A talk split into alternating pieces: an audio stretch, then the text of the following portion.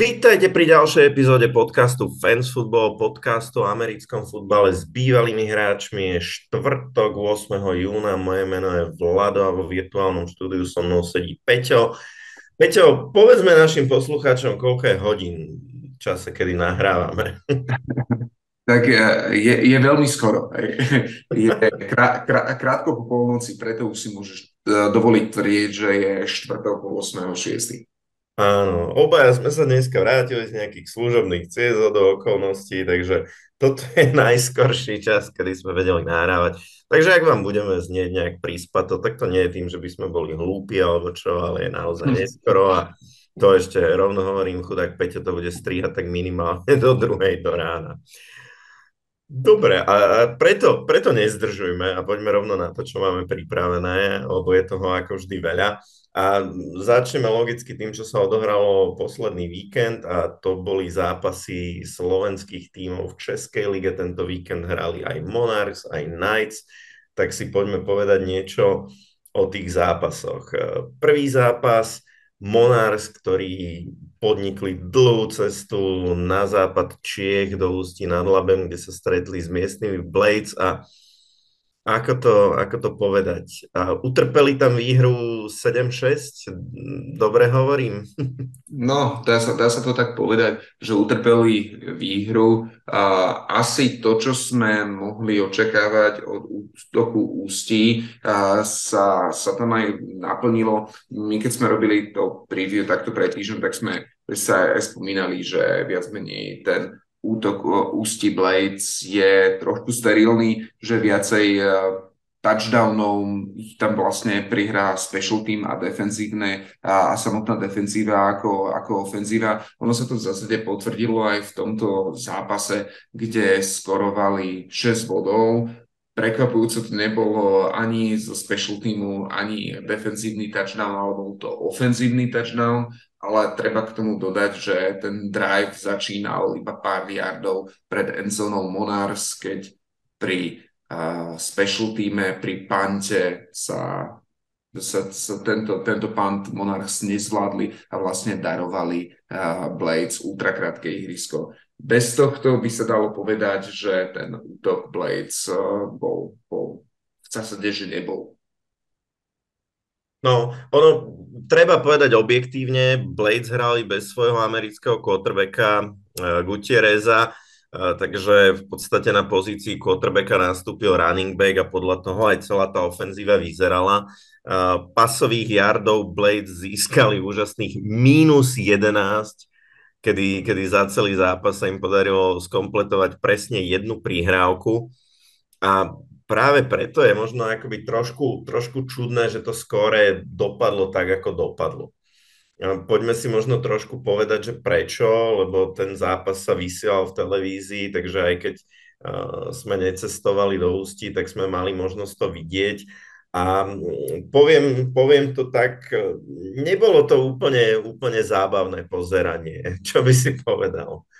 No, hej, že keď si to pozeral, tak chcel to veľkú, teraz pri úcte všetkým tých hráčov, ktorých tam bolo, chcel to veľkú dávku uh, seba zaprenia, to, to, to dopozerať až do konca, lebo uh, bohužiaľ v tej ofenzíve, a teraz rozprávame hlavne o tej ofenzívnej časti, lebo po defenzívnej stránke uh, to za Monarchs bolo OK, ale po tej ofenzívnej stránke to bolo to tr- trolinku utrpenie a veľmi veľa nepresností, veľmi veľa turnoverov a zároveň uh, treba dodať, že kopu šťastia na strane Monarchs.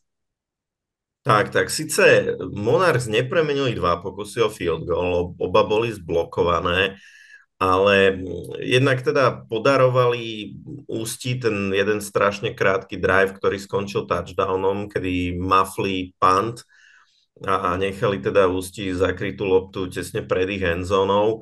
No ale treba povedať, že, že Ústi malo kopec smoly, lebo najprv po tomto touchdowne kopli extra point do tyčky a niekoľko minút pred koncom kopali field goal z veľmi krátkej vzdialenosti, ktorí keby premenili, tak idú do vedenia a tento pokus o field goal kopli opäť do tyčky. Čo teda dve tyčky pri kopoch, to, to nevidíš ani v zápase NFL a tam sa tých kopov teda kope o dosť viac. Takže ako riadna kuriozitka.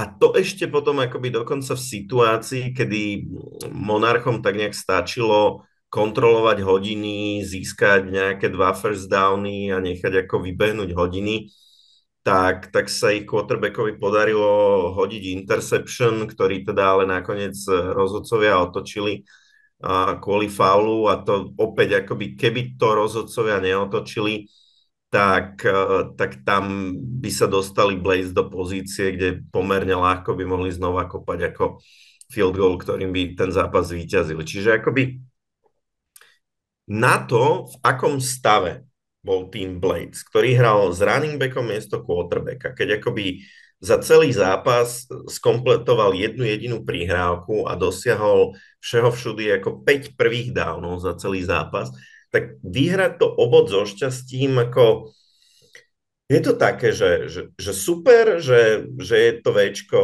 doma, super, že sa udržala ako reálna šanca na playoff, ale zároveň to vyvoláva kopec otáznikov, že čo s takýmto výkonom ďalej, keďže v tých ďalších zápasoch tam tí súperi budú asi ťažší.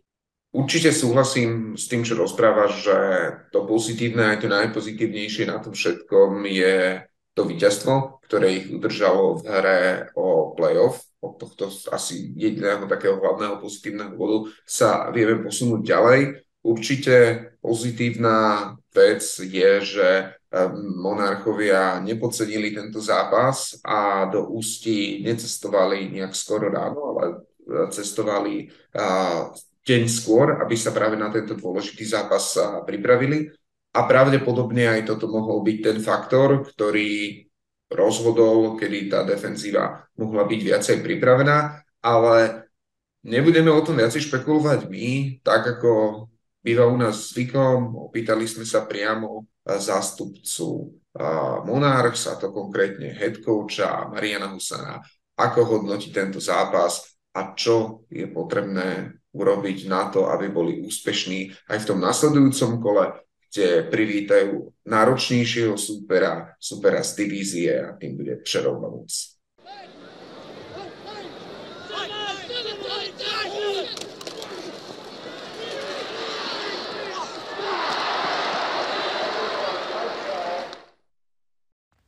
Ahojte, zdravím fanúšikov Fans Football.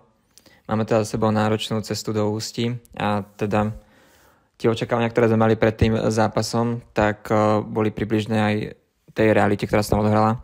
My vieme vždy, že proste cestovanie do Ústí, ktoré sa nachádza tak pri nemeckých hraniciach, je fakt náročné a nie je možné to podceniť, ináč sa to veľmi kruto vypomstí.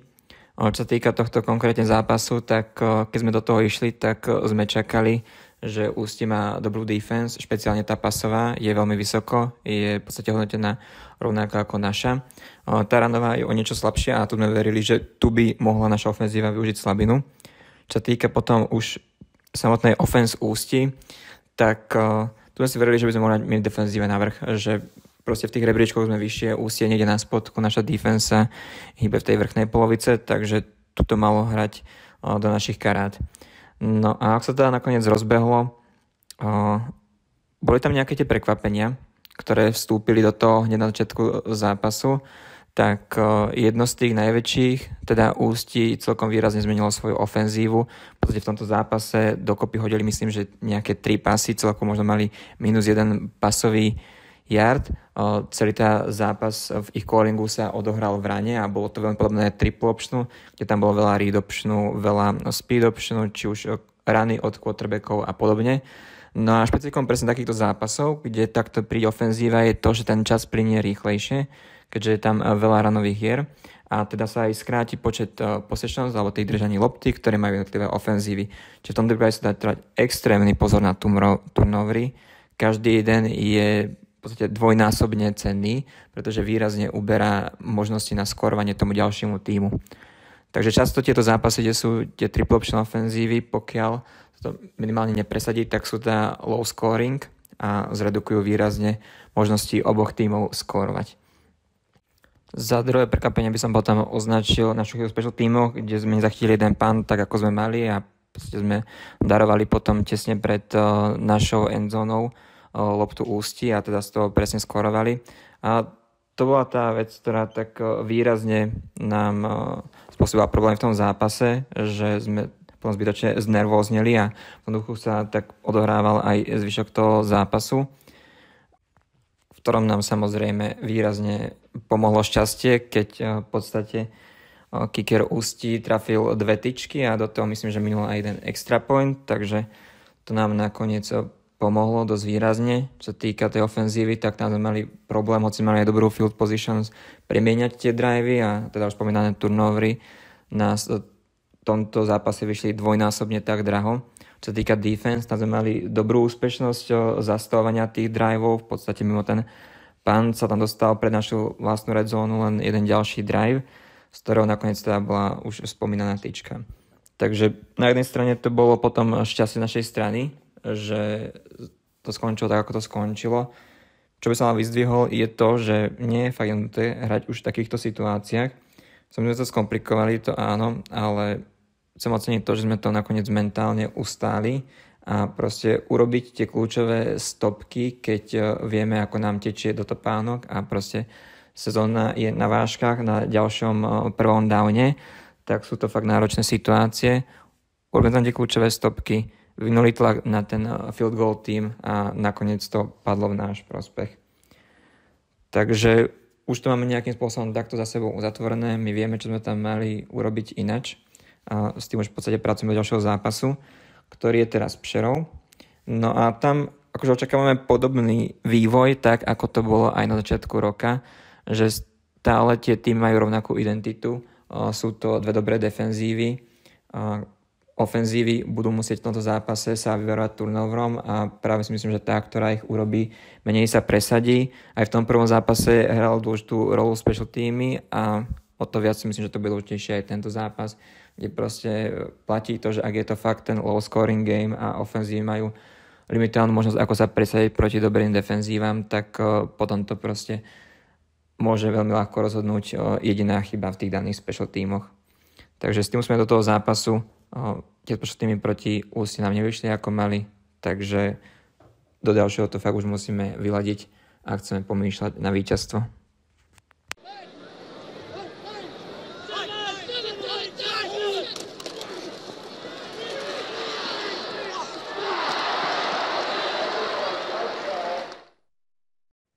Ďakujeme, Marian. Ja sa chcem, Peťo, vrátiť ešte k jednej veci v tom zápase a to je výkon amerického quarterbacka Monarchs Breta Coxa.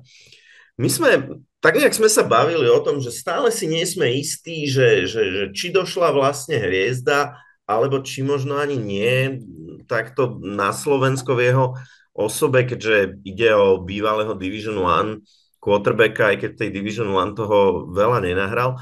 A musím teda povedať, že to, čo som sledoval v jeho podaní v tomto zápase, tak to ešte trošku e, prehlbilo tie rozpaky.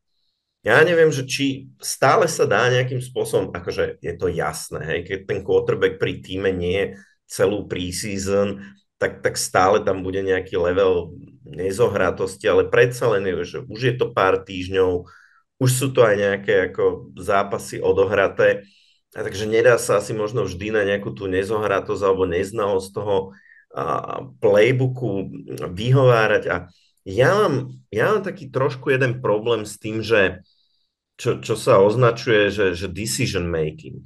Mm-hmm. Že robiť to správne rozhodnutie v ten správny čas, lebo keď si v situácii, že vyhrávaš o jeden bod a v zásade ty vieš, že ten súper je bez zuby, že je to o tom, že ho potrebuješ primárne udržať, že potrebuješ kontrolovať hodiny, že potrebuješ hrať nejaký systematický futbal, sa posúvať, tak tej situácii robiť také veci, že ako forsovať pasy do coverageu a odhadzovať to v momente, keď si už atakovaný, alebo fakt, že dokonca hodiť pik a príde mi úplne jedno, že či tam bol alebo nebol faul ako v situácii, keď je minúta a pol do konca, ty potrebuješ nechať zbehnúť hodiny. Ako... To, u mňa to vyvoláva silné otázniky, hej? lebo jedna vec je akože akú má ruku, ako je zohratý a tak ďalej. Ale druhá vec je, že, že dobrý quarterback ako musí spraviť dobré rozhodnutie a v takejto situácii, keď si nie je istý, tou prihrávkou, tak ju proste podľa mňa nesmie hodiť. Ty to vidíš mm-hmm. ak? Je asi nepopierateľné, že tie skúsenosti má, že vie ovláda nejakú techniku, ovláda jednotlivé rauty a presne ako vie, že kde asi by tá lopta mala ísť, ale tá, na druhú stranu toho quarterbacka, hlavne v rozhodujúcich situáciách, ktoré teraz ešte prídu a budú ešte náročnejšie ako teraz a v tomto zápase, očakávaš to, to futbalové IQ, že príde a, a že ten tým podrží a ne, nebude to tlačiť za každú cenu. A to sme mali možnosť vidieť, že presne tam nemala vôbec smerovať nahrávka v takých situáciách. Ten pomer riziko versus zisk je tam, je tam strašne, strašne veľké. A hlavne, keď vidíš, že tvoja defenzíva šlape perfektne celý zápas, tak je vysoko pravdepodobné, že už aj keby ten quarterback iba zabalil, nehodil a dajme tomu nechal sa aj kľudne sakovať, tak stále tam je potom priestor na to, aby ty si to mohol odkopnúť čo najďalej a dáš e, dôveru v tej defenzíve. Takže na základe toho, čo máme možnosť vidieť e, v rámci týchto zápasov, tiež sa prikláňa k tomuto rozhodnutiu, že čakal som asi viacej od toho quarterbacka, eh, ktorý k ním prišiel, že tú eh, ofenzívu pozdvihne a posunie o mnoho ďalej, sprihliadnúť na všetky tie fakta, o ktorých sme rozprávali. My, sme nevidíme, my nevidíme ten tréningový proces. Možno na tom tréningovom procese je to úplne nejak inak a tu na do toho vstupuje ešte aj kopu ďalších iných vecí. A možno nejaká marotka, nejaké zdravotné, nejaká indispozícia, ktorá nie je tam čítať. Ale hovorím, že číta, sledujúc to, čo sme mali možnosť vidieť, sa prikláňam úplne k tvojmu názoru a začínam byť skeptický, čo sa týka šanci Monarchs postúpiť do play-off túto sezónu. Tak no, môžeme len veriť, že teraz ako Breta len správne namotivujeme, ak niekto mu náhodou povie, čo sme o ňom rozprávali a že nám teda predvedie, že, že čo, čo v ňom je, lebo možno, že akoby trošku mal som pocit, že či to nie je aj nejaká prílišná premotivovanosť, vieš, že sa chceš predviesť a, a máš pocit, že áno v tom zápase, kedy ty ideš na tú loptu miliónkrát, lebo ten tvoj súper ako väčšine ide tri a von, hej, ako veľa tej vody nenamúti, takže a, a, asi niekde len na, na, na 100 yardoch nahádzaných a úspešnosť máš 50%, tak ako chceš sa predviesť, a chceš ukázať, že, že neurobili tú chybu, keď si ťa sem doviedli a možno z toho potom prámenia ešte, ešte väčšie chyby. Tak ale ako fakt, nechceme hejtovať, nechceme nakladať, len konštatujeme to, čo sme videli a v každom prípade ako prajeme, aby to ďalší zápas bolo lepšie. A obráťme asi týmto aj list a poďme na zápas druhého slovenského týmu, poďme na zápas Knights ktorým sa teda tiež podarilo vyhrať v takom názvovom derby proti rovnako Knights e, zo Znojma a celkovým skóre 35-7. A na tom zápase sme boli, my sme ho komentovali na štádione pod Zoborom pred úžasnou návštevou. 800 strašne hlučných, strašne dobrých fanúšikov ktorí nám šetria hlasivky tým, že kedykoľvek je ofenzíva supera na ihrisku, tak my nemusíme nič rozprávať, lebo aj tak by nás absolútne nebolo počuť. A ako by sme zhodnotili tento zápas, Peťo? O, tento zápas, takto. Ťažšie sa mi bude hľadať, ťažšie sa mi budú hľadať veci, ktoré v Nitre v tomto zápase neišli lebo po tej, na tej ofenzívnej strane tam sme mali možnosť vidieť tú dobrú ofenzívu Nitry, tak ako poznáme z ostatných zápasov, kde vzduchom to veľmi presne lietalo. Videli sme dlhé touchdowny, tie, tie jednotlivé súboje voči receiverom voči uh, Matušovi Kotorovi boli jednoznačne uh, v, prospech, uh, v prospech Nitry. Títo chalani sú prakticky nebrániteľní aspoň v tých podmienkach, ktoré, ktoré teraz v Českej lige panujú. Takže na jednej strane dominancia toho pasového útoku. Videli sme perfektné behy Patrika Klementoviča, ktorý nabehal cez 100 yardov a vždy, ja som, my sme to aj tam rozprávali, vždy keď bolo potrebné teraz urobiť nejak veľa yardov, sa dostal loptu a on to skratka urobil, to bolo úplne fascinujúce.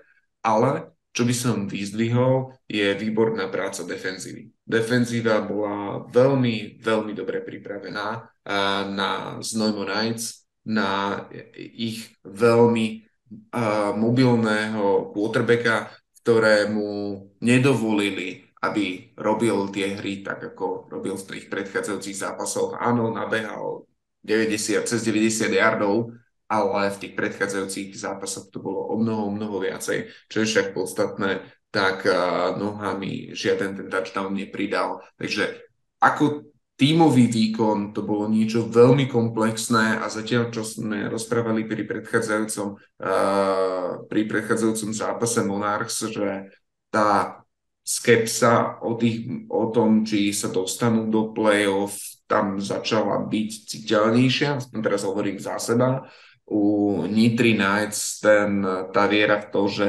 práve oni budú ten tým, ktorý doplnení Ostravu Steelers po tomto zápase sa jednoznačne prehlbila. Teba čo najviac oslovilo na výkone Nitry? Jednu vec vyzdvihnem a to je progres defenzívy. My už sme to párkrát spomínali, ale v tomto zápase to konečne podľa mňa vyzeralo tak, ako by v Nitre chceli, aby to vyzeralo.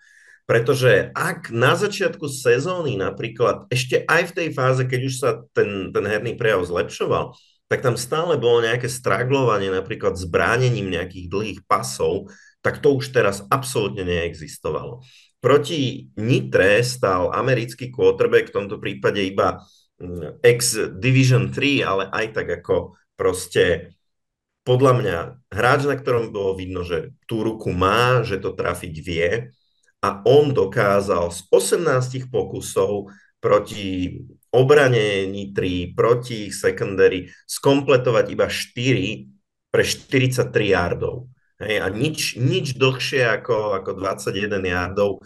Mm, samozrejme, po, pomáhal tomu vynikajúci, vynikajúci výkon ako a, toho defenzívneho frontu Nitry, kedy ako veľmi terorizovali tam ofenzívnu lineu z Nojma samotného quarterbacka Tylera Kellensa, ktorý skončil aj dvakrát sekovaný a teda najmä Raquel Kent tam presne predvádzal, že pre, prečo si voláš legionárov, hej? že ten, ten level hry, ako ktorý od nich chceš vidieť, tam bol vynikajúci, ale z 18 pokusov 4 skompletované, americký quarterback, hej, akože to, to hovorí za všetko. A už tam boli ako fakt, že v tomto zápase by si vedel vyzdvihnúť ako na strane tri defenzívnych bekov, ktorí zahrali naozaj dobre. Čo fakt to bola pritom najväčšia slabina na tej obrany na začiatku sezóny. Takže ako áno, 35 bodov naskorovaných je vynikajúcich, ako fú, zase Boris 5 nahádzaných touchdownov, cez 300 yardov, ale to už je taká klasika, to už sme tak trochu zvyknutí. Ale ten výkon obrany, tak to je niečo, čo fakt chcem, chcem počiarknúť. Ja môžem, že ešte doplním, že čo sa týka tejto obrany, alebo tej obrany v tomto zápase, a tiež bolo veľmi fascinujúce sledovať, že keď už sa aj rozhodol ten quarterback, že pobeží, alebo teda ich running back Stanislav Benz, že bežal, lebo um, Snowmo Knights, uh, my sme na tom zápase to aj rozprávali, dvaja, na, dvaja hráči, ktorí na zápas nabehajú najviac yardov, je, sú práve ich running back Stanislav Benz alebo alebo ich quarterback, uh, tak uh, vždy, keď ich skladali, tak sme mali možnosť vidieť, alebo vždy, skoro vždy sme mali možnosť vidieť, že to nebolo, že jeden hráč, tam boli dvaja, traja na ňom, že perfektne sa doplňali, super držali kontent, um, že ich ne, nevedeli obehnúť. To bolo, to bolo úplne fascinujúce sledovať, že to nestalo iba na tom jednom hráčovi, ale naozaj unisono celá linea alebo linebackery sa pohybovali presne tam, stali tam presne tam, kde mali byť a doslova nedovolili Knights sa presadiť. Teraz myslím samozrejme z Neumo Knights. Hm. A možno ešte jednu vec, ako by som vyzdvihol, a to je ako skoro absolútna eliminácia nejakých turnoverov to, to, že Boris nehodil žiadny interception, opäť ako to, no, už sme tak nejak zvyknutí na tie dobré výkony, ale tentokrát sme nevideli ani žiadne, žiadne fumbly, žiadne chybičky v special tímoch, ako naozaj takto, takto fungujú úspešné týmy, že ti tá forma graduje smerom k tomu play-off, že všetky tie veci, čo ti na začiatku haprujú, tak pekne postupne akoby odchytávaš a eliminuješ z tej hry a asi, asi treba pochváliť aj koučov, hej, lebo to je, to je o tom, že si schopný tie, tie nedostatky zidentifikovať a, a poradiť si s nimi. Takže ako dobrá robota asi hlavne Filovi Hildebrantovi. Určite, určite, hej. No, hráči to spomínali aj v predchádzajúcich eh, rozhovoroch, že ten progres, ktorý tam Phil Hildebrand priniesol, eh, je, je znateľný, je citeľný a každý, kto chodí na zápasy alebo sleduje zápasy Nitry, to môže vidieť, ako sa to zlepšuje a ten výkon sa posúva stále vyššie a vyššie. A hovorili sme teraz dosť o defenzíve. Pri ofenzíve by som sa zastavil pri dvoch veciach. Tou prvou je, že mali sme tam možnosť vidieť a touchdown v podaní Luba Peprčku, ktorý meral 94 yardov, to je niečo neskutočné, keď bola Nitra prišpendlená k svojej endzone a prišla dlhá prihrávka na Luba, ten sa odpútal od svojho uh, cornerbacka a nedal mu, nedal mu v tom behovom súboji šancu. A aj týmto behom sa Borisovi podarilo nahádzať v tom zápase 313 yardov a vytvoril tým rekord, ktorý aj v zápase bol patrične oslavený a skandovala mu celá tribúna. Tak, tak, e, historický rekord Českej ligy v počte nahádzaných jardov, čo ja som to hovoril aj na tom zápase tej tribúne, to, to nie je len tak, Česká liga sa hrá 30 rokov, hej, a to ako nájdeš osobnosti, čo takže ten, ten hráč, ktorého prekonal, tak ak, ak správne mám tú informáciu, tak to bol práve akoby Honza Dundáček, ako zase asi najväčšia legenda českého a amerického futbalu a stále aktívny hráč, ktorý tiež tie jardy pridáva, takže kľudne sa nám môže stať v tejto sezóne, že ten rekord sa bude prehadzovať medzi Borisom a ním, to ešte, to ešte uvidíme, ako to dopadne, ale ako fantastická vec, akože keď si zoberieme, že zase Boris až tak veľa tých sezón z tých 30 tam, tam neodohral, to, to svedčí naozaj o výnimočnej jeho produkcii. No a keď spomíname Borisa, tak, tak Boris je práve akoby náš ďalší dnešný host, ktorého sme poprosili, aby sa nám k nejakým veciam vyjadril. Takže Boris, skús prosím ťa tri veci. Skús nám jednak povedať ešte niečo k tomu zápasu, o ktorom hovoríme. Skús nám povedať, e, čo pre teba osobne znamená ten rekord, lebo to je naozaj výnimočný výkon, ktorý si dosiahol. No a potom možno skús povedať, ako to vidíš eh, s vašim ďalším superom, kedy privítate najsilnejší tým ligy, Ostravu Steelers.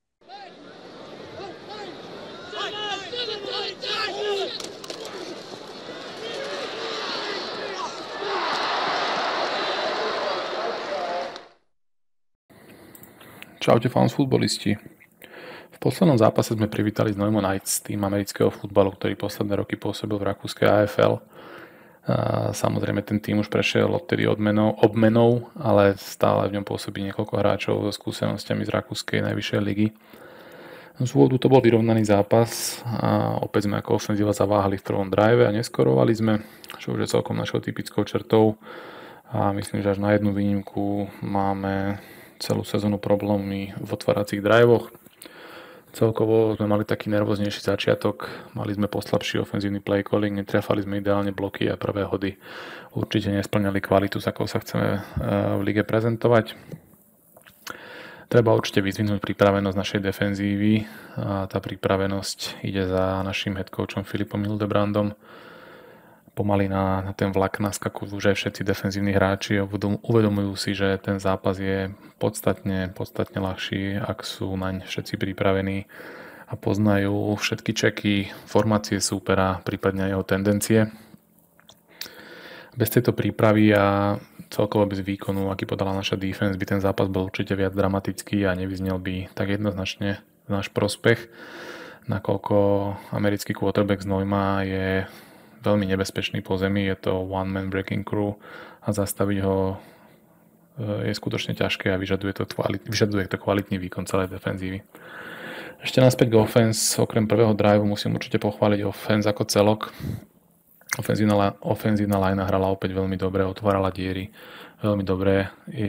Im sekundovali naši running beci, ktorí zväčša tie diery aj triafali, plus im pomáhali na blokoch, na pasových blokoch.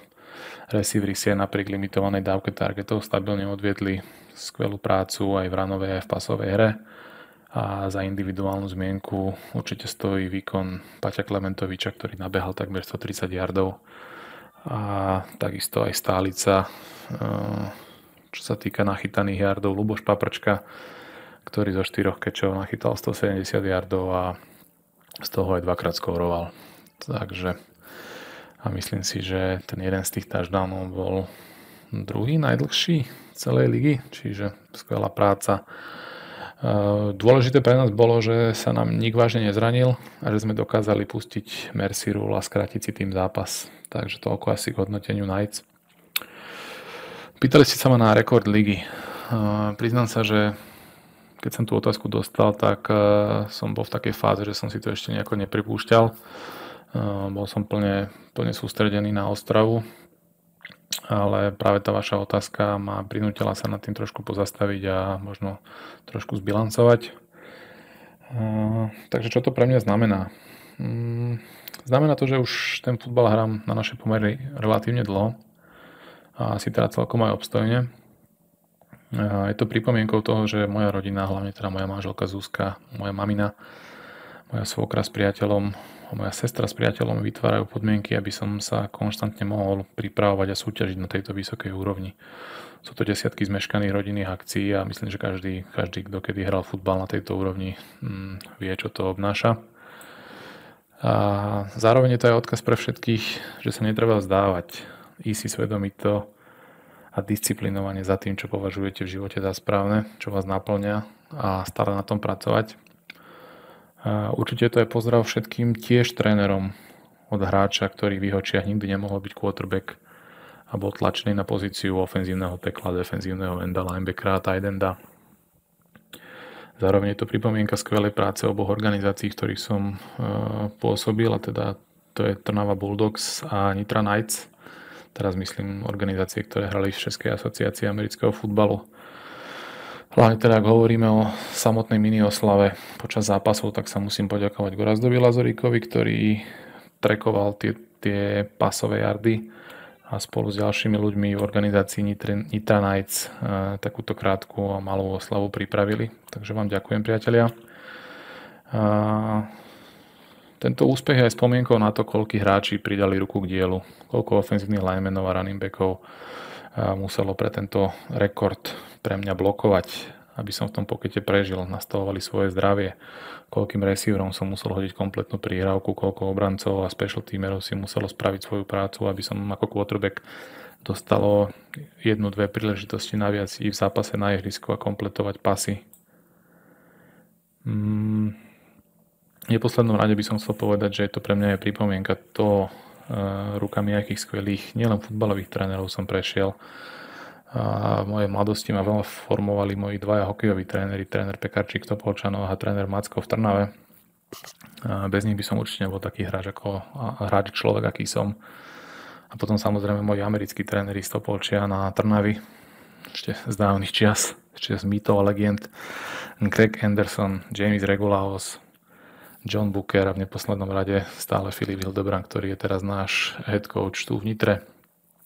Spomínal som už tento rok aj Akadémiu Justina Sotilera, ktorou som prešiel uplynulú off-season.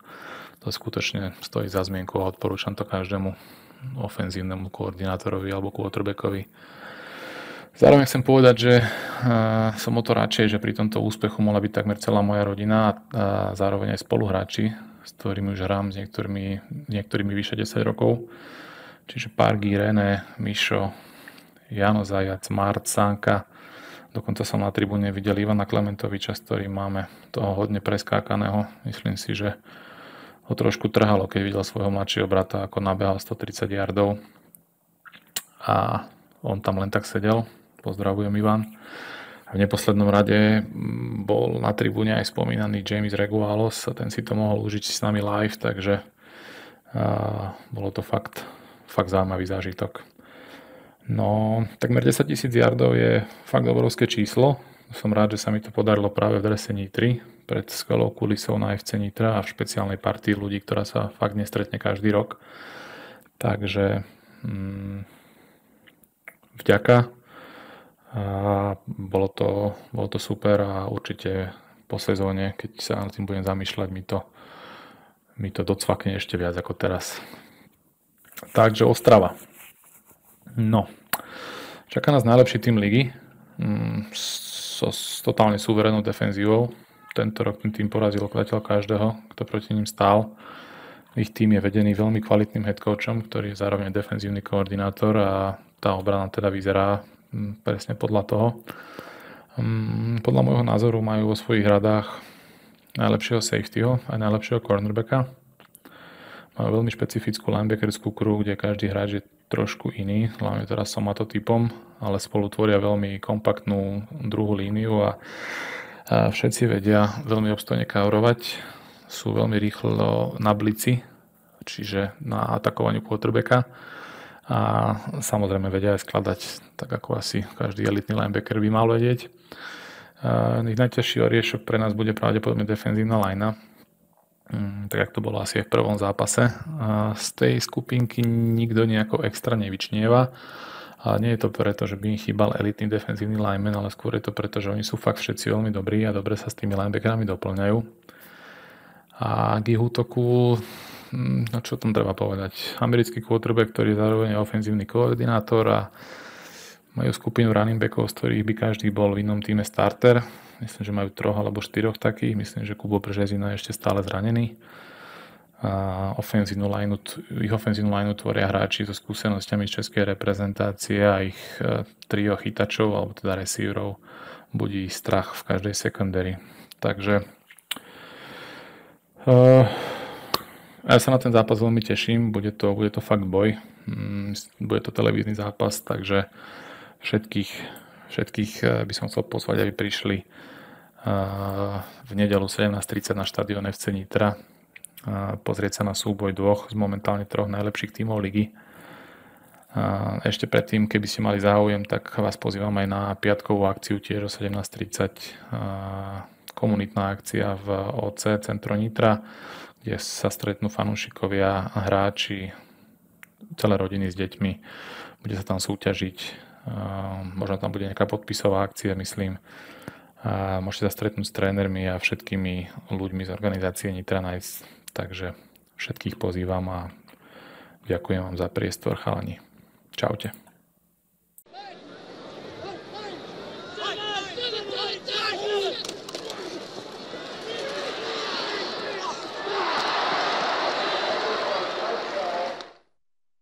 Ďakujeme Boris za zhrnutie. Ešte by som doplnil, že ten rekord, ktorý sa Borisovi na teraz podarilo prekonať, je za najviac jardov v lige celkové nahádzaných, ale Boris má veľmi blízko k tomu, aby prekonal aj tie single season rekordy, čiže počet nahádzaných jardov v jednej sezóne a počet pasových touchdownov nahádzaných v jednej sezóne.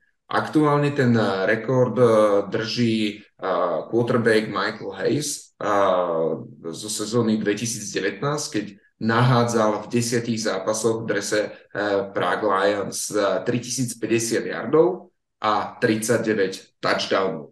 Čiže to, to, to je, toto je tá meta, ktorú Boris e, by eventuálne mohol v tejto sezóne prekonať a má k nej naozaj e, v celku blízko. Na to, aby prekonal tie yardy, tak potrebuje nahádzať zhruba 500 yardov v dvoch zápasoch. Na to, a aby prekonal tie touchdowny alebo dorovnal tie touchdowny, potrebuje ešte 5 pasových, lebo aktuálne je teda na, pozit, na počte 34. Takže možno ak prídete už na najbližší eh, zápas proti Steelers, tak uh, môžete uvidieť uh, práve prekonanie jedného z týchto, alebo vyrovnanie jedného z týchto rekordov.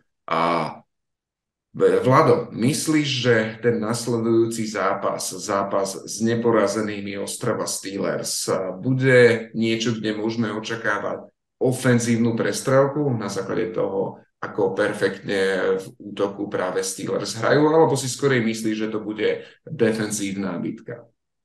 No, ja si myslím, že ofenzívna prestrelka to nemôže byť z jedného zásadného dôvodu a to je ten, že proti excelentnému útoku Nitry bude stať naozaj tá oceľová obrana Ostravy, ktorá úplne, ale úplne dominuje defenzívnym štatistikám lígy. Ja, ja poviem pár čísel za všetko. V 8 zápasoch 8 zápasoch oni dovolili všeho všudy 7 touchdownov, menej ako touchdown na zápas.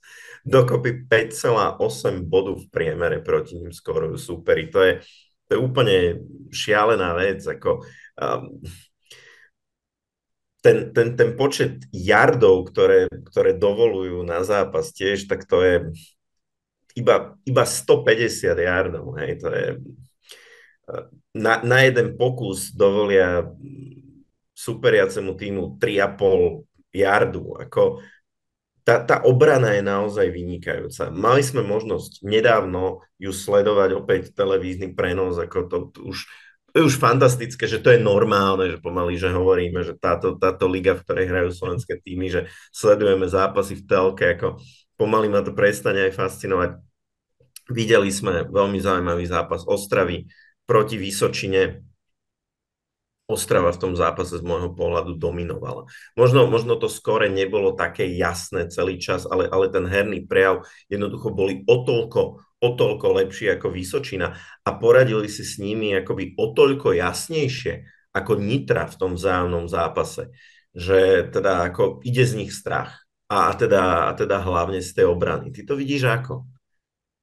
No ja si naopak myslím, že by sme mohli práve v tomto zápase vidieť, uh, vidieť pomerne uh, veľa bodov a to z toho dôvodu, že tie údaje a tie štatistiky a všetko to, čo si ty povedal, samozrejme platia. Ten, treba, treba dodať, že Ostrava dokonca 5 krát uhrala nulu proti teda nedovolila skorovať e, alebo pridať akýkoľvek bod tomu týmu, proti ktorému hrala. Ale keď sa pozrieme na jej posledný zápas, ktorý hrali proti Vysočine, ten vyhrali 34-26, ale Vysočine sa podarilo skorovať až 4 krát, pridali 4 touchdowny.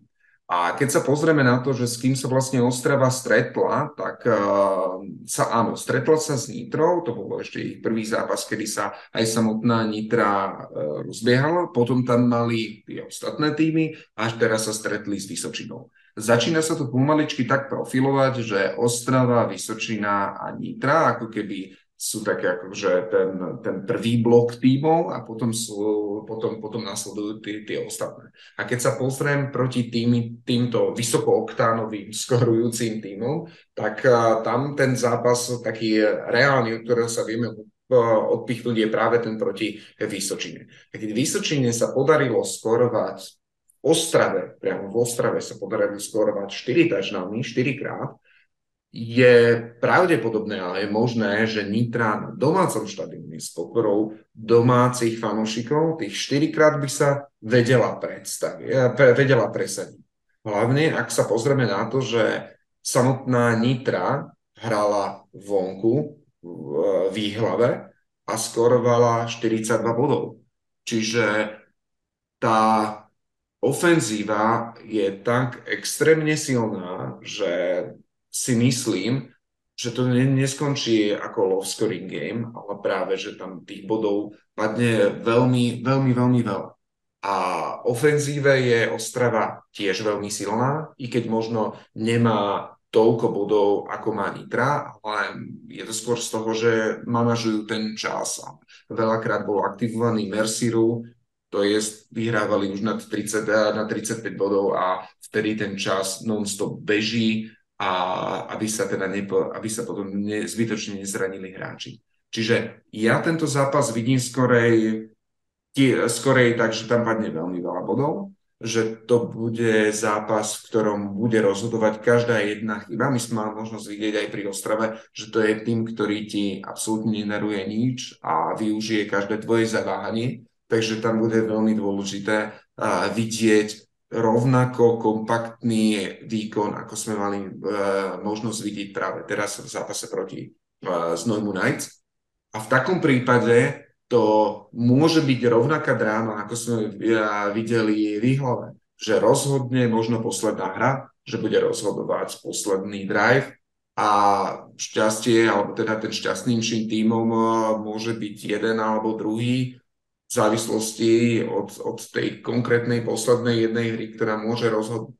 Takže ja si, ak by som, aby, jak ty to hovoríš, nebol nejaký taký akože sterilný, ale teda akože udri do stola a povedz, povedz, ako to vidíš. Ja si myslím, že to, ten zápas rozhodne, alebo rozdiel nebude, bude menej ako jeden touchdown. Osobne, a teraz poviem taký bold typ, že padne minimálne 60 bodov.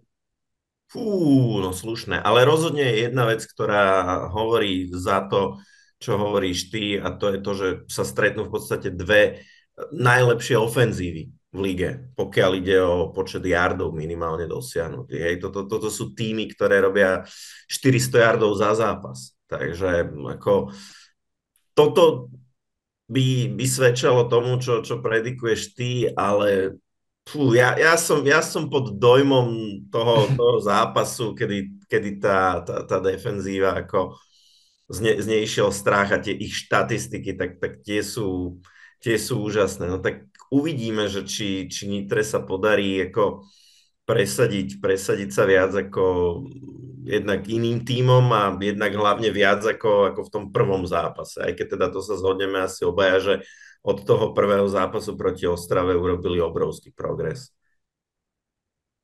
Hej, obrovský. A, a tento zápas a, budete môcť sledovať nielen naživo, ale tí z vás, ktorí sa z nejakého dôvodu nemôžete dostať na štadión, alebo to skrátka máte obrovský, obrovský ďaleko, počúvate nás a teda chceli by ste si pozrieť v nedelu po dlhej dobe opäť nejaký fantastický futbal, tak uh, treba zapnúť Joinšport, 17.30 začína priamy prenos. Ak to máte iba trošku v dojazdnej vzdialenosti, odporúčam určite prísť na zápas, tá atmosféra je absolútne fantastická. A teraz fakt si predstavte, ak ste sledovali ten zápas Vysočina versus Nitra, nezavideli ste tým ľuďom, ktorí boli na tribúne a mali možnosť normálne cítiť tú energiu a pozerať, to, a pozerať tú rozhodujúcu hru naživo. Toto by ste si hada nenechali ujsť a, a musíte prísť, podporiť náš domáci tým Nitru Knights. My tam budeme s Vladom určite a veľmi sa teším na tento zápas. Myslím si, že toto môže byť jedným z vrcholom celej sezóny. Tak, tak. A možno poďme si ešte povedať, čo prípadné výsledky v tom zápase znamenajú z hľadiska tabulky a z hľadiska nejakého prípadného postupu do play-off. Ak by Ostrava vyhrala, tak si tým definitívne potvrdí prvé miesto a domáce ihrisko pre semifinále. Ak by dokázala zvíťaziť Nitra, tak by to znamenalo, že by v podstate pripravila o šancu eh, na semifinále v skupine ako Monarchs, tak Přerovských Mamoc a zároveň by si udržala šancu na to, aby predbehla Ostravu a dostala sa na prvé miesto v tabuľke, ale tam by muselo prísť ešte aj k tomu, že Ostrava by musela prehrať s Přerovom a potom by to tam došlo na všetky tie pomocné kritéria, keďže akoby vzájomné zápasy by boli vyrovnané, bilancia v rámci skupiny by bola vyrovnaná, aj to ešte za predpokladu, že by Nitra porazila Bratislavu. Tam by to snad došlo na tie, na tie povestné kredity, ktoré, ktoré sú jedným z tiebreakerov v Českej lige, takže ja tak nejak dúfam, že sa rozhodne na ihrisku a nie pomocou takýchto, takýchto pomocných kritérií. Takže ale teda v Bratislave zrejme, zrejme Nitre palce držať nebudú, aby, aby si udržali šancu na play-off a tým takto pekne premostíme k ďalšiemu zápasu, ktorý sa bude hrať túto nedeľu a to zase opäť pozvíme fanúšikov, tých, ktorí to majú predsa bližšie do Bratislavy alebo srdcom sú bližšie k monarchom, aby sa prišli pozrieť na Mladú gardu o 15. hodine, kde Monarchs budú hostiť eh, Přerovských mamutov. Ako vidíme tento zápas, Peťo? Tento zápas je doslova zápasom o playoff. Tento zápas sa hrá skôr, ako sa hrá zápas uh, Knights versus Steelers. Čiže v zásade, že oba týmy budú ešte hrať. A platí, že ktorý z týchto týmov prehrá, tak končí. Nepostupuje, nemá už šancu postúpiť e, ďalej. Čiže oba týmy do toho dajú veľmi veľa. Oba týmy sme vedeli zhodnotiť, že sú to tie týmy, ktoré, ktorým to v defenzíve ide pomerne dobre, v ofenzíve tam trochu strádajú. Čiže ako som tvrdil, že v predchádzajúcom zápase skôr budeme vidieť, aspoň v mojom ponímaní, ofenzívnu prestrelku. V tomto zápase očakávam skôr tú defenzívnu bitku, kedy budú rozhodovať field goally, kedy budú rozhodovať jednotlivé turnovere a to, ako sa týmy dokážu hýbať po ihrisku.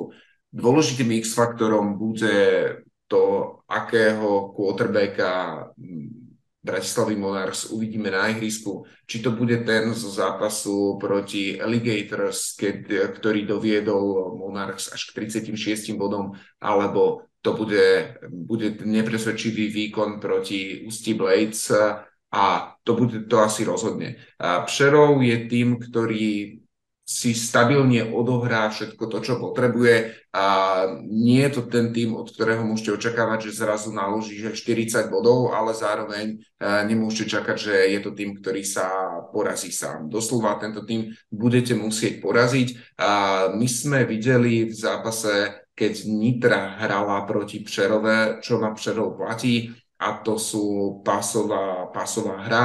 A tam to je jedna z tých, vecí, kde majú, Přerov má moc eh, slabinu, preto som aj rozprával, že je veľmi dôležitý výkon eh, quarterbacka a receiverov. A, a to, ako sa vzduchom budú vedieť eh, presadiť. Netreba zabúdať, že za Přerov moc máme na pozícii linebackera, linebackera Tyrona Clarka, hráča, kandidáta na defenzívneho hráča sezóny, ktorý je hráčom, ktorý je prakticky všade. Má najviac, jednoznačne najviac steklov na zápas spomedzi všetkých hráčov. Je to hráč, ktorý dokáže doslova vyhrať zápas. My sme to videli aj keď hrali Přerov práve proti Nitre, keď si pripísal rozhodujúci interception krátko pred koncom zápasu a zároveň Tyron Clark je hráč, ktorý vie ísť aj na pozíciu running backa a vie skorovať.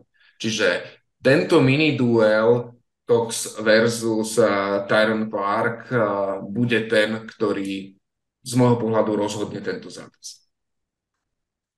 No, rozhodne, ako hovoríš, Přerov nemožno absolútne podceňovať. Přerov je tým, ktorý bol v play-off minulú sezónu, a to sa bavíme o sezóne, kedy ešte v lige boli Pražský Lions, a skončil v tabulke minulý rok ako pred Monarchs, tak pred Knights. Minulý týždeň si v zásade suverene poradili s brnenskými Alligators, vyhrali na ihrisku 27-10. Jedna vec, čo by som vypichol, to naozaj tento zápas sme nemali možnosť vidieť, takže len akoby zo štatistík, um, trošku nedisciplinovanosť na, na strane mamutov. Ako, oni v zásade dokázali útok Brna úplne eliminovať. Napríklad Brno skončilo v negatívnych eh, rašových jardoch. To, to neviem, kedy som naposledy takúto nejakú štatistiku videl. Hej? A, a dovolili im za celý zápas na ihrisku získať iba 3 first downy, ale 5 ďalších im ako podarovali penaltami. Hej? Takže to je, to je obrovská nedisciplinovanosť a kvôli, kvôli Monarchs dúfame, že, že pri nej zotrvajú. Taká zaujímavá vec, ako Eh, oni v tom poslednom zápase v podstate využívali dvoch quarterbackov a, a, a striedali ich. Ako to, to tiež také nie, nie úplne obvyklé. A neviem, že či to bolo tým, že šetrili akoby svoju jednotku, alebo či tam snad nejaké zranenie akoby úraduje, ale, ale to je tiež niečo také, čo sa, čo sa často nevidí. No v predchádzajúcom zápase, pred týmto predchádzajúcom kole, v 7. kole Přerov Mamúc eh, hrali proti Ústi Blades. Tento zápas eh, na domácej pôde Přerov vyhral. Tiež to nebol nejaký výkon, že by mám, že by Blades úplne že rozbili. Skončilo to 16-7 a tam tiež eh, na pozícii quarterbacka sa práve títo hráči striedali. Raz to bol Radim Dohľal, raz Michal Stopásek keď som ten zápas sme samozrejme tie, tie, tiež nevideli, tiež sa riadíme podľa štatistík. Najprv som si myslel, že tam asi zauradovalo nejaké zranenie. Tomto ale poslednom zápase znovu sa predstavili obaja quarterbacki. No každopádne bude to zaujímavé následovanie. A jeden z ďalších, jedna z ďalších poznánok pre vás všetkých, aby ste na tento zápas prišli. Pozrite, je to úplne posledný domáci zápas Monarch v sezóne. Ak aj postupia do play-off, prvý už v tabulke v skupine nemôžu byť, takže naozaj je to ich posledný domáci zápas, v ktorom potrebujú povzbudiť, potrebujú cítiť tú podporu uh, z tribún, lebo, a to sme rozprávali, a to si teraz aj povedal, first downy darované cez, cez penalty, cez klub, cez to, že sa ľudia sa, sa nevedia dohodnúť, ofenzíva sa nevie dohodnúť a tým pádom a, podaruje viacej yardov defenzíve, aby ich skôr vytlačilo. Je niečo, čo určite im pomôže. Tak v nedelu ani sa nebudem pýtať, že ak máte čas, ale v nedelu je naozaj potrebné, aby ste prišli na Bladu gardu, tento zápas začína skôr, tento zápas začína o tretej, tak príďte povzbudiť uh, Bratislava Monarchs. A čo, sa, čo hovorí postupová kalkulačka v prípade Bratislava Monarchs? No, je to, je to pre nich pomerne jednoduché. Pre nich je v tomto momente každý zápas playoff. To znamená, ak chcú pomýšľať na postup, tak je to veľmi jednoduché. Treba poraziť doma Přerov. Treba dúfať, že Nitra prehrá s Ostravou a potom musia Monarchs e, zvíťaziť v poslednom kole e, vo vzájomnom zápase práve z Knights s tým, že ak tento súbeh výsledkov vyjde tak, ako hovorím, tak v tom prípade tie pomocné kritéria, napriek tomu, že obidva týmy by mali bilanciu 6-4, by hovorili práve v prospech Monarchs. Čiže ten postupový kľúč, eh, keď povieme pre Monarchs, je, je, dá sa povedať, že je reálnejší ako postupový kľúč pre Nitru dostať sa na prvé, prvé miesto v tabulke, aby preskočili Steelers, lebo tam prídu už do úvahy kredity, prídu do úvahy v prípade, že tie kredity boli vyrovnané, tak dojde, dojdu vzájomné zápasy a skore zo vzájomných zápasov. Doslova Monarchs potrebujú vyhrať oba zápasy a teda dúfať, že Steelers porazia Nitru Knights. Toto všetko sa rozlúskne už uh, túto nedelu, alebo po tejto nedele budeme, budeme vedieť viac, že či v tom poslednom kole budeme držať palce Nitre, aby poskočila na to prvé miesto, alebo uvidíme to, čo sme, o čom sme sa už tiež rozprávali, že uvidíme to derby, že kto z dvoch slovenských tímov a to, ten z nich, ktorý vyhrá, postupí do play-off a stretne sa s Vysočinou Gladiators, čo by bolo úplne, že, že, že fenomenálne zakončenie tej základnej časti a myslím si, že v takom prípade by sme na Nitrianskom štadióne uvideli asi rekordnú návštevu ever, ako sme videli na futbalových šta- štadiónoch eh, pri americkom futbale. No to keď v takom prípade, že by to bol v poslednom kole ako priamy súboj o play-off dvoch slovenských tímov, ešte ako slušná šanca, že 18.6. aj nejaké ako pekné počasie celkom bude, hej, tak ako ak tam na tieto doterajšie zápasy ako v daždi, hej, dojde skoro tisíc ľudí, tak ak na tento zápas by nedošlo 2000, hej, a to, bože, 2000 ľudí, to by mohla byť taká atmosféra, taká reklama pre ten šport. To fakt, ak k tomu dojde, tak, tak fakt hovorím, každý, čo, čo máte, on trošilinku radi futbol, hej, keď aj úplne, že ignorovali ste doteraz Slovenskú lígu, keď ste fanúšikovia NFL, tak, tak tam proste musíte ísť, to, to si musíte užiť. Ako, ten nitrianský štadión, tak to, to je z toho pomaly ako taký, taký slovenský arrowhead, čo sa, čo sa atmosféry a, a hlučnosti týka. Naozaj tam, keď, keď super je na lopte, tak ako, my, my, my sa nepočujeme ako na dva metre, keď tam sme vedľa seba, tak, tak to, si podľa mňa, to si podľa mňa chcete užiť, trošku sa nechať ohúčať. Tak ale teraz už trojlinku predbiehame, lebo toto všetko zrejme budete môcť zažiť, ak to teda ten scenár vyjde tak, ako vyjde až o dva týždne. Ja len zopakujem tie eh, dva dôležité časy a to je túto nedelu o 15. na Mladej garde San Nikolos Bratislava Monarchs hostí vo svojom poslednom domácom zápase Šerov Mamoc, takže o 15. potrebné, potrebné tam byť a podporiť Monarchs O 17.30 v Nitre štadión pod Zoborov Nitra privíta doposiaľ neporazený tým a aktuálne štatisticky najlepší tým v celej Českej lige Ostravu Steelers, kde ich bude chcieť nielen prvýkrát pokoriť a poraziť, ale zároveň udržať si šancu získať prvé miesto v tabulke, aby sme prvýkrát videli semifinále Českej ligy, ktoré sa bude hrať v Nitre, čo je tiež jedna z fascinujúcich vecí, ktoré práve táto sezóna priniesla.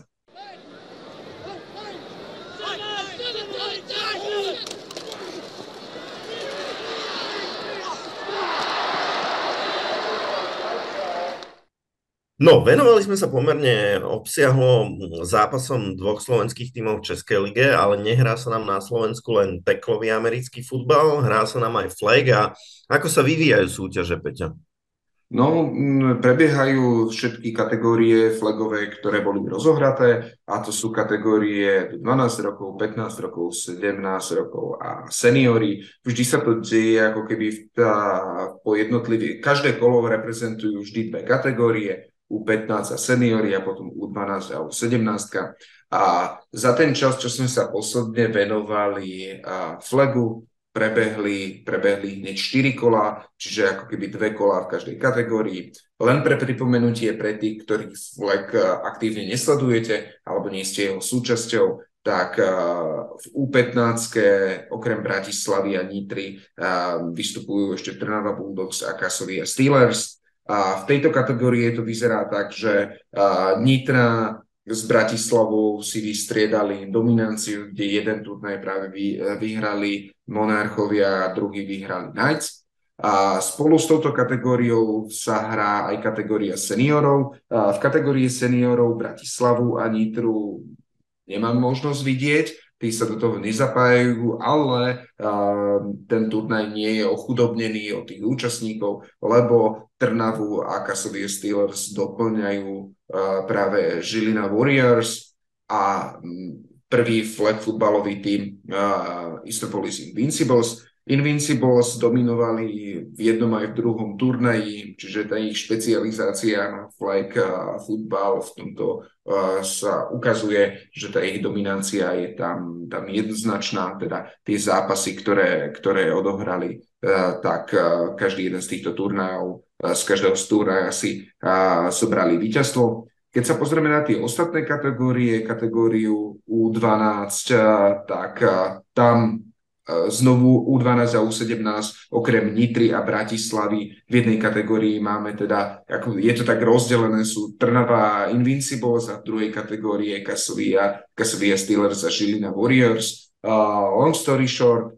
a Bratislava s, Ni- s Nitrou si v U12 striedajú rovnako ku U15, kto vyhrá jednotlivé turnaji, v U17 tá dominancia alebo tie víťazstva teda Nitry sa potvrdili v jednom aj v druhom kole. Čiže ak by sme tu mali, mali zhrnúť uh, veľmi príjemné zistenie pre všetkých tých, ktorí a flag football nesledujú, že flag football aktívne prebieha. Určite odporúčame sledovať uh, Facebookovú stránku Americký futbal na Slovensku, uh, stránku Savky, ktorá jednak promuje jednotlivé zápasy a jednotlivé turnaje, ktoré sa odohrajú a promuje aj jednotlivé tieto týmy. Veľmi príjemné zistenie je, že dva najznámejšie, aktuálne najaktívnejšie teklové týmy Nitra, Knights a Bratislava majú hojné zastúpenie v týchto juniorských, uh, juniorských uh, kategóriách, aj sa im darí, čiže taký nejaký predpoklad, že tí hráči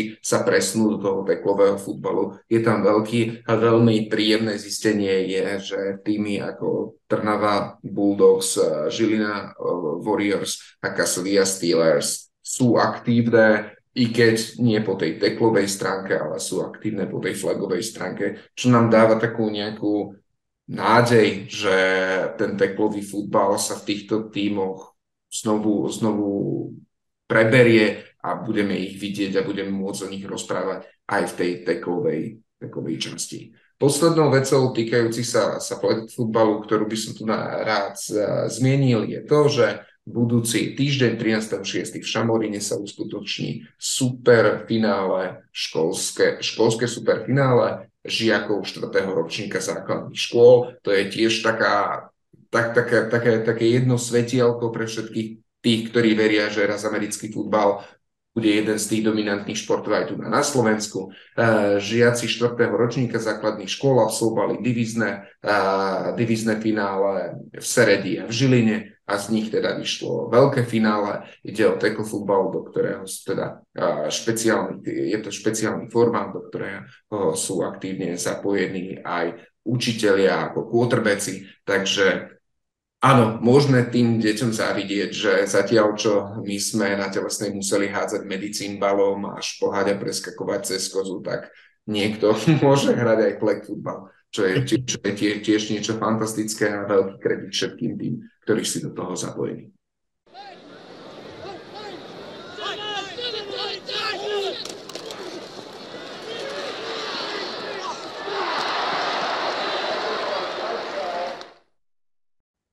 Zhrnuli sme si to, čo sa týka slovenských tímov alebo eh, amerického futbalu a flag futbalu na Slovensku. Čo sú také tie zaujímavé veci ohľadom amerického futbalu vo svete, v Európe, ktoré by sme mali vedieť?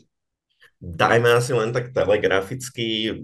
Jedna dôležitá vec, zavizovali sme to už minulý týždeň, rozbehla sa Európska futbalová liga, súťaž ELF, a teda rozumiem, že sú možno nejaké týmy, napríklad tuto viedenskí vikingovia geograficky bližšie, ale predsa len, že my, ak budeme spomínať, tak asi najčastejšie budeme hovoriť o Prague Lions, pretože predsa len je to tým, ktorý dlhé roky hrával súťaž spolu so slovenskými týmami a proti ktorému sme mali možnosť si zahrať, alebo jeho head čo sme tu mali už viackrát ako hostia, takže ako Prague Lions, ktorí sú nováčik, v tejto súťaži, tak bohužiaľ nevstúpili do nej úspešne. Na domácom ihrisku podľahli pri premiére 15-18 týmu Leipzig Kings, čiže králi z Lipska z Nemecka.